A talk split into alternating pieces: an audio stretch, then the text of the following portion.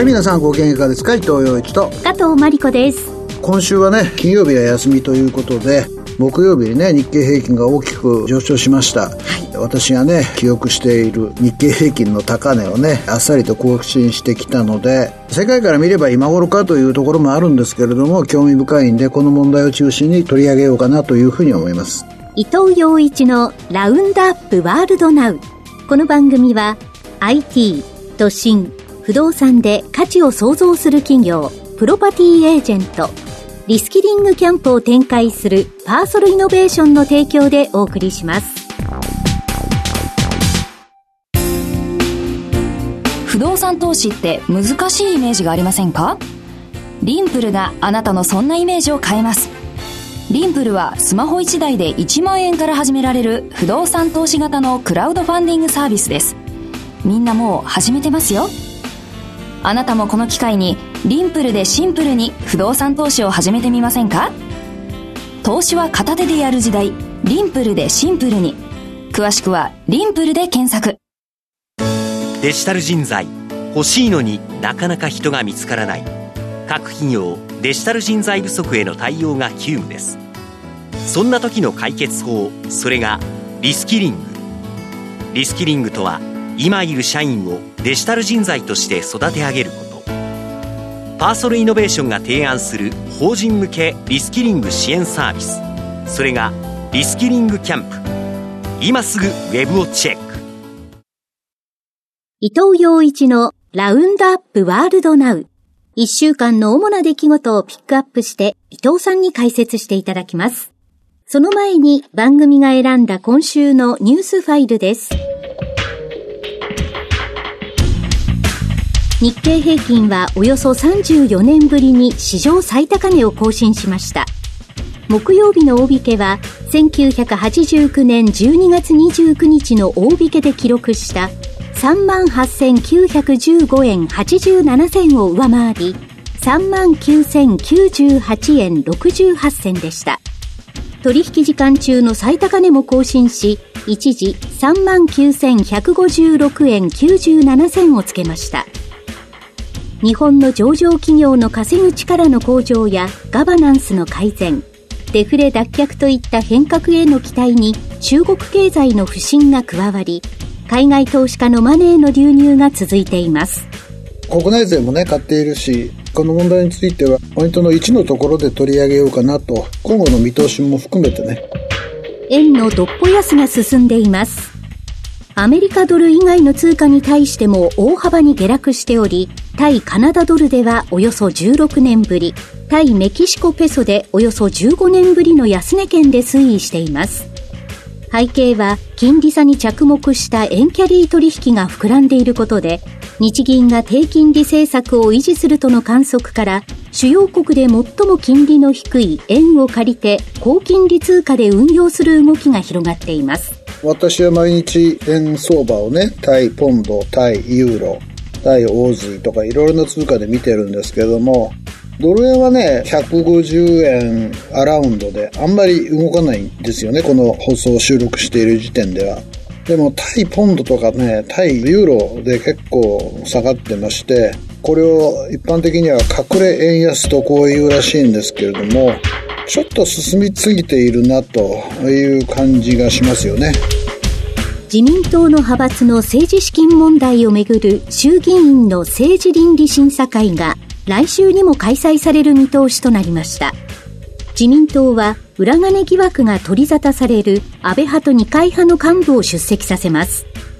政倫審への出席を議員の判断に委ねるなど、政権幹部の動きは鈍く調整に時間がかかりました。政倫審やらざるを得ないでしょう。日に日にね、出席する幹部が増えてきたりしてますから、一回ですね、みそぎをしないと自民党は再生できないのかなというふうに思ってます。ロシア大統領府は、プーチン大統領が今月29日に年次教書演説を実施すると発表しました。外交や経済政策のほか、開始から丸2年となるウクライナでの特別軍事作戦にも言及するとみられます。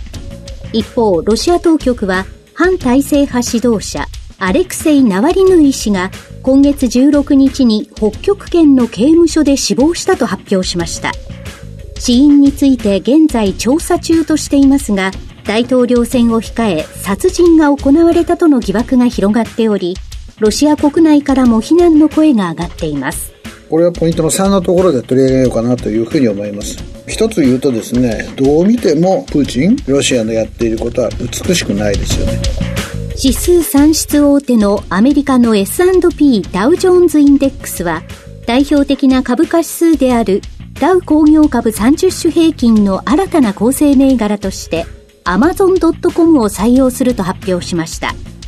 これにより、ダウ平均のテクノロジー銘柄との連動性が一段と高まることになります。ドラッグストア大手のですね、ウォルグリーンズブーツアライアンスに変えてですね、アマゾンが入るということで、どちらも小売りには関連してるんですけれども、アマゾン .com の方がですね、アメリカの IT 業界の中で非常に存在感が大きい会社ですよね。クラウドの支配率とかですね、非常に高いので、この記事が指摘する通り、ダウジョーンズも IT 経営者を強めているということだと思います。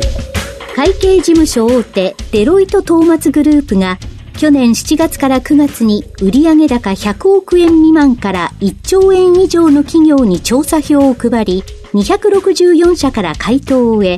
全体の8割の企業が直近3年間に賃上げを実施したことが分かりました。賃上げの動きは広がっているものの、中小企業は大企業に比べて出遅れが目立ち、資本力の違いによる格差が見られます。春闘に対する要求と、それへの回答というのが出てきていますので、ポイントの2のところで取り上げようかなというふうに思います。今年11月のアメリカ大統領選挙の共和党候補者指名争いで、トランプ前大統領に大差をつけられ苦戦しているニッキー・ヘイリー元国連大使は、今月24日のサウスカロライナ州の予備選で敗れても、選挙戦を継続すると表明し、トランプ前大統領からの早期撤退の要求を拒否しました。ヘイリーさんとしてはですね、万が一トランプさんに何かをあるかもしれない、その時にですね、選挙戦にとどまっていた方がいいという判断もあるんだと思います。今回はダメでも次を狙うとかですね、そのルートは細くはなっているんですけれども、副大統領の座を狙ってみるとか、いろいろ取るべき道、残された道というのはあるわけで、3月のスーパーチューズデーまでにはですね、必要な代議員の数をトランプさんが揃えそうなので、その時にどうするかということを彼女は決めるんだと思います。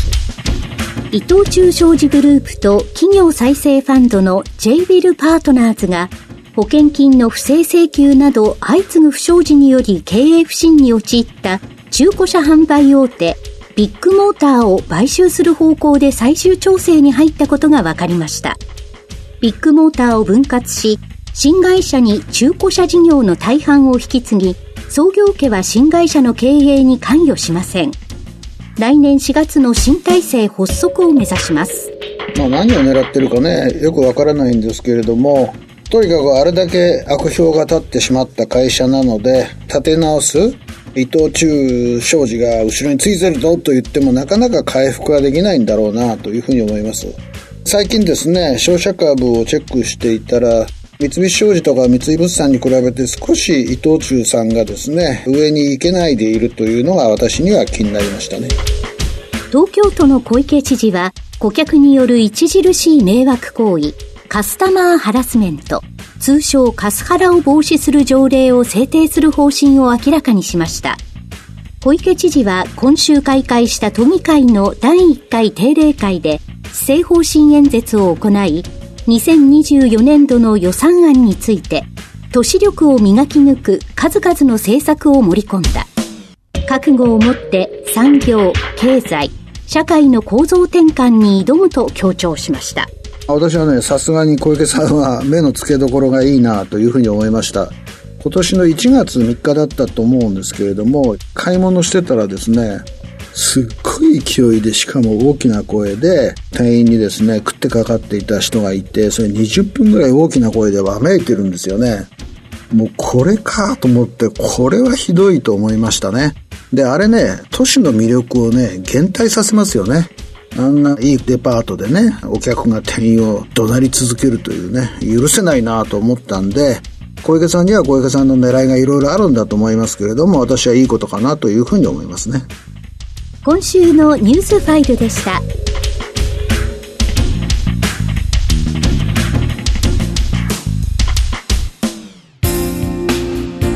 不動産投資って難しいイメージがありませんか？リンプルがあなたのそんなイメージを変えます。リンプルはスマホ1台で1万円から始められる不動産投資型のクラウドファンディングサービスです。みんなもう始めてますよ。あなたもこの機会にリンプルでシンプルに不動産投資を始めてみませんか？投資は片手でやる時代。リンプルでシンプルに。詳しくはリンプルで検索。それでは主なニュースを伊藤さんに解説していただきます。はじめは日経平均がおよそ34年ぶりに史上最高値を更新しました。まあ私はね、この番組でもまだ日経は強くなるよという話をずっとしてきたんですけれども、はい、思ったのはね、東京マーケットもニューヨークマーケットも、ちょっと小気だったじゃないですか。はい、で、それは、日本時間の22日の朝にね、NVIDIA が決算発表するんだと。みんなそれを待ってるっていうんですよね。そうでしたね。それで思ったのは、こんなたった一社の決算発表で、日本の株式も、ニューヨークの株式も、動けなくなるっておかしいんじゃねえかな、というふうに思ったんですよね。はい、で、考えてみれば、NVIDIA の決算、相当良かったし、まあみんなを、ある意味驚かす決算で予想を上回ったんですよね。だから、木曜日の東京市場の急騰があるし、それに反応してニューヨークがどう動くかわからない面があるんだけれども、NVIDIA の引け後の取引では、ニューヨークでも上がったりしたんですよね。で、やっぱり一社の株価でこれだけ世界中の株価が動くってのはね、さっきもちょっと言いましたけどおかしいなと思う一方で、はい、あ、それだけ AI というものがですね、世界中の産業界に与える影響っていうのは非常に大きいんだということですよね。で、NVIDIA っていうのは映像用のチップを作っていた会社で、AI のワークをですね、非常に早くするという意味で注目されているわけですよ。今 AI が世界中の産業をドライブするファクターになっているっていうのが如実に現れたなと思うんですよね。じゃあ、この NVIDIA 次第っていうのがね、また NVIDIA 祭りとも言うんですけれども、じゃあどのくらい続くんだと。実はあんまりですね、健康的ではないなというふうに思っていて、やっぱりこの会社に代わる会社というのは現れてこなきゃいけないし、それはもしかしたら日本の企業かもしれないなというふうに思ってるんですね。で、日本もアメリカも経済が AI に、または AGI に絡んでね、今後成長を続けるだろうというのはよくわかるんですが、まずそんなことを思いました。はい、それでね、日経平均が木曜日の引け段階で39,098円ということで、今までのね、3万8000円台の瞬間高値、または引け値での高値を上回ったっていうことは、さっきもちょっと言いましたけれども、ある意味当然かなというふうに思ってます。はい、34年ぶりって言ってるけども、他の国の株価はですね、もっと素早く過去の高値を抜いてきているわけで、やっと日本企業に対する評価が海外からも納得できるものになってきた。よって、外資が入ってきているし、国内でも新型 NISA の発足もあってですね、貯蓄から投資への動きが加速してきているということの中で起きてるわけですよね。だからまだしばらく続く可能性があると思います。ただ重要なのはね、要するに、ひいきの引き倒しに終わっちゃいけないってことですよね。日本の企業は本当に変わったかというとですね、昔に比べればというレベルであってですね、それほど多様で力強く大きく推進させる力が企業の中に生まれてきているとは思えないんですよね。先週かな？先々週か言いましたけれども、もう日本のマーケットがですね、人口減少の中で縮小する。その中では今までのやり方はダメだよね？ということの中で、新しいトライを日本の企業のいくつかが始めたということは確かだし、強い企業もあるんだろうと思います。だけども、さっきもニュースの中にありましたけど、中小企業も含めてね、力がみなぎるような状況にはまだなっていないというのが私の感覚です。木曜日にですね、高値を更新する中で、SNS でいろんな意見が出てきてですね、はい、でも伊藤さん、私の生活ちっとも高値を更新するような状況には準じていないんですけどっていう人もあったんですよ。はい、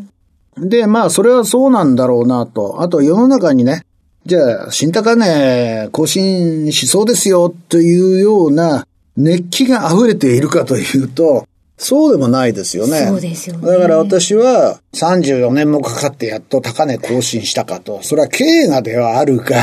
じゃあこれからどうするかっていうところをですね、忘れてはまた株価が低迷するような国になってしまうと。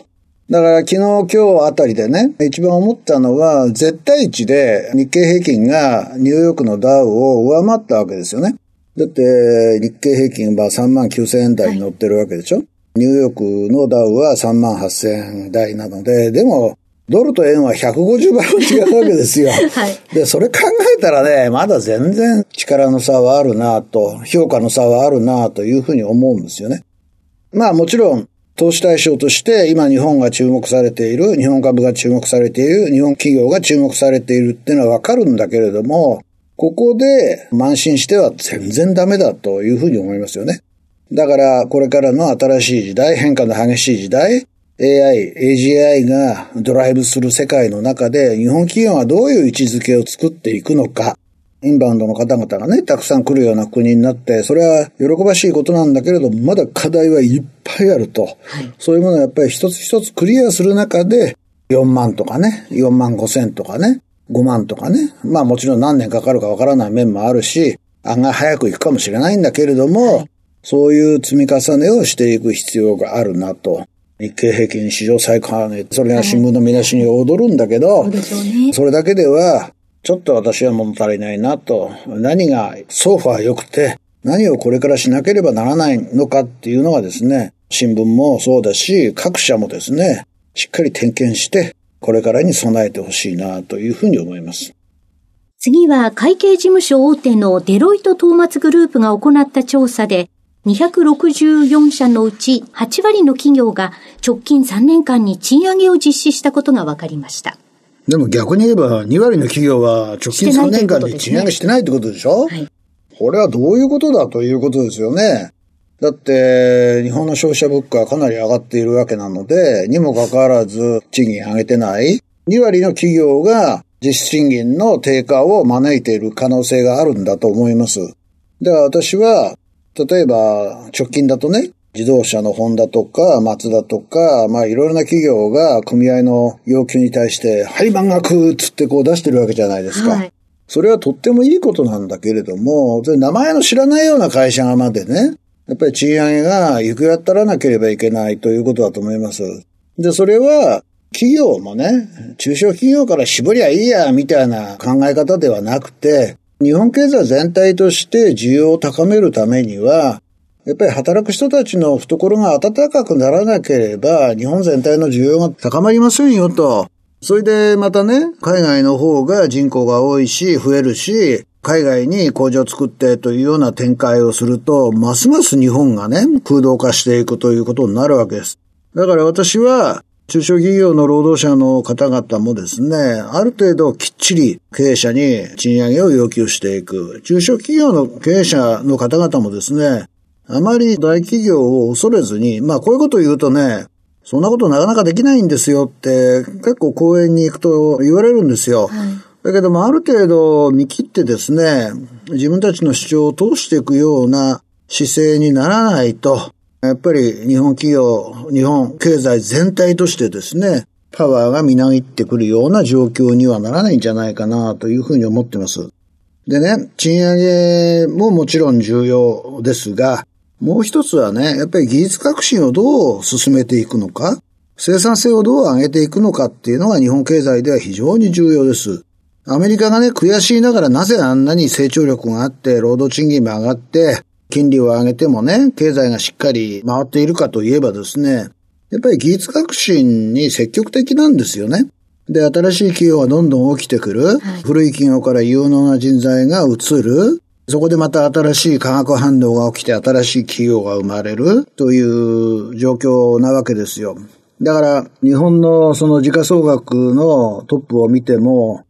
まあ、昔からある会社ばっかりでね、これは何回も言ってるであんまりもう言いたくないんだけれども、ちょっとそういうところもですね、やっぱり雇用の流動性、はい、有能な人の流動性っていうのを高めて、リスクを取ろうよという形でですね、経済を運営しないと、本当の意味の力強さというのは出てこないと思います。アメリカっていう国はね、世界の中では異質な国ですよ。どちらかというとね。はい、でもそういう国があってですね、成長を高めている中では、いいところを取り入れていかなければならないということだと思います。そういう意味ではですね、株価が絶対値でアメリカに追いついたって150分の1ですよということも含めてですね、賃金でもですね、流動性を高めて、従業員がより高い給料のところに移ってもいいような環境を作ると同時に、企業改革をしてですね、優秀な労働者を残せるような賃金体系にしていくということが必要なのかなというふうに思いますね。次は、ロシアのウクライナ侵攻から2年になります。今後はどういったことが焦点になってくるんでしょうか？まあね、ロシアってのは1億4000万の国で、ウクライナは4000万ちょっとの国ですよね。だからまともに戦っていけば、ロシアが時間の経過とともに有利になるってことは分かっていたわけですよ。ウクライナが今までロシアに対して仕掛けられた戦争をね、反撃できていたのは、もちろんウクライナの人たちの自分の国を守ろう、自分の国の領土を守ろうっていう決意の強さもあるんだけれども、はい、やっぱりヨーロッパ、アメリカ、日本、そこら辺がですね、しっかり支援してきたからだというふうに思いますよね。でも最近何が起きてるかというと、ロシアに支援する国が増えちゃったということですよね。北朝鮮もそうだし、イランもそうだし、中国もどのくらいやってるかわからないんだけれども、まあ、敵対は少なくともしていない。で、それに対してですね、ウクライナにはですね、積極的に支援しようという国がヨーロッパぐらいしかいなくなっちゃったんですよね。アメリカが下院の政治的な思惑もあってですね、またトランプ元大統領の再選戦略もあってですね、ウクライナの支援なんかやってられないで国境問題の方が大切だということで、支援が止まっている。だから徐々にね、明らかになってきているのは何かというと、はい、もしかしたらロシアが今年の秋頃には、ウクライナに奪還された領土のかなりの部分を取り戻しているかもしれないという図式なんですよ。今のままだとね。で、砲弾も足りない、兵士も足りないっつってウクライナは言ってるわけでしょでも、ロシアはですね、北朝鮮からどんどん砲弾変えるわけだし、ミサイルも変えるし、私はやっぱり他国の領土を武力を持って侵攻するのは予算という戦後のある意味の国際社会の制約をですね、守らせなきゃいけないと思ってるんですよ。はい、で、そしてね、いつも思うんだけど、北海道へ行くとね、特に北海道の東に行くとね、すぐそこにね、ロシア領が見えるんですよ。もちろん、ウクライナとロシアみたいに陸で繋がっていないから簡単にロシアが日本のね、北海道に攻め込めるとは思っていないけれども、はい、やっぱりしっかり体制整えないとね、ロシアに隙を見せてはいけないと。特にプーチンが治めるロシアにね、隙を見せてはいけないというふうに思うわけですよ。だから西側はね、制裁してるんだけど、どう見ても、ロシアの武器についても、北朝鮮の武器についても西側のね、部品がもうかなり使われているような状況がある。ロシアや北朝鮮がね、制裁をすり抜けて武器作っているという状況があるわけですよ。で、時間が経つとね、何が起きるかっていうと、ロシアも北朝鮮も、自分たちで作れるじゃんっていうふうに作り出す。で、これが一番恐ろしいことで、私はあんまり時間をかけない間に、アメリカもヨーロッパもきっちりウクライナを支援してですね、ロシアの軍隊をウクライナの領土から駆逐するということが必要だというふうに思っていて、それが理想だと思ってるんですよ。そうですね。で理想はね、なかなかあの実現しないんですよ。なかなか国際社会ではね。だから、黙ってると、ロシアが勢力盛り返してですね、またキーウでも取りに来るんじゃないかというような懸念もある。そうした中ではですね、やっぱり国際社会もウクライナ支援で今非常に厳しい試練に立っているという認識が必要なのかなというふうに思いますよね。今週のニュースファイルでした。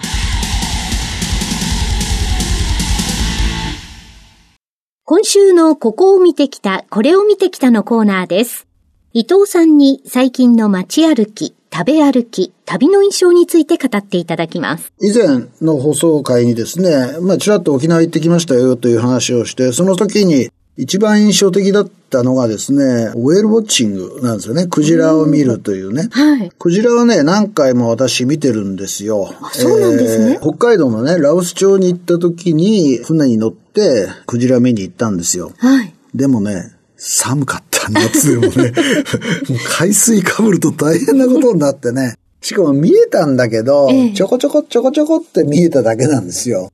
だけどね、今回偶然なんですけれども、那覇の市内からあんまりかからないところに、三重城っていうね、港があって、そこから3隻4隻船が出てたんだけども、その時に沖縄にいた友達と2人で行ってですね、まあどうかなと思ったんだけども、今年はですね、クジラの当たり年ということでですね、ほぼ見れますよってね、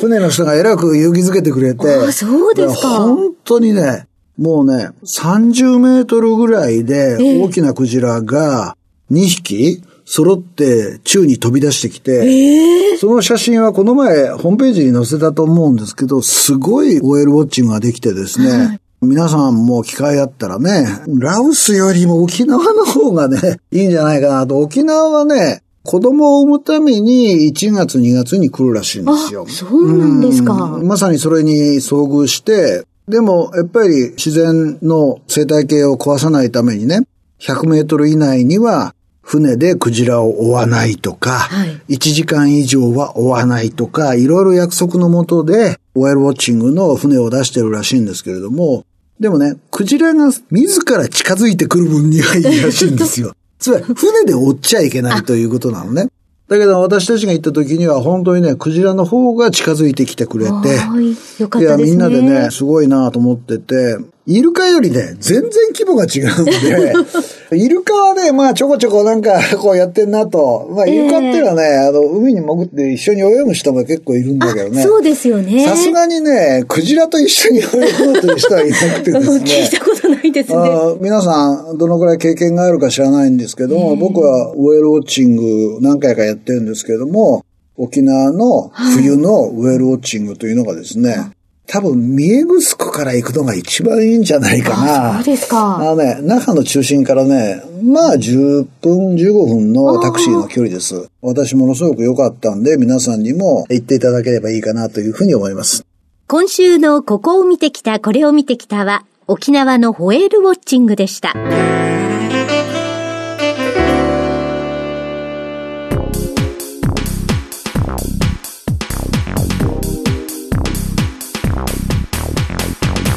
伊藤洋一のラウンドアップワールドナウ。この番組は IT、都心、不動産で価値を創造する企業、プロパティエージェント、リスキリングキャンプを展開するパーソルイノベーションの提供でお送りしました。株のところでね、これからどうなるかというような話もしたいと言ってしなかったので、これはまた今後ゆっくり話してもいいんですけれども、はい4万円は簡単に超えるんじゃないでしょうかね。その後、まあ4万3000とか4万5000ぐらいね。でその後はよくわかりません。やっぱりね、夏場にかけて一回下がると思うんですよ。で、その後年末にかけてどうかと。まあやっぱりニューヨークの株の動向が非常に大きいなというふうに思っています。というわけで伊藤洋一と加藤真理子でした。アテブレーベ、オブリガード。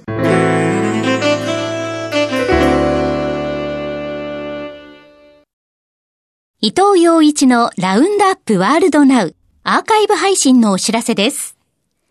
番組は放送終了後、過去1ヶ月分をポッドキャストで配信していますが、これより前の放送分はスマートフォンアプリ、audiobook.jp の聞き放題プランで有料でお聞きいただけます。audiobook.jp 聞き放題プランは、最初の1ヶ月がお試し無料。2ヶ月目からは月額税込み750円です。詳しくは、伊藤洋一のラウンドアップワールドナウ番組サイトをご覧ください。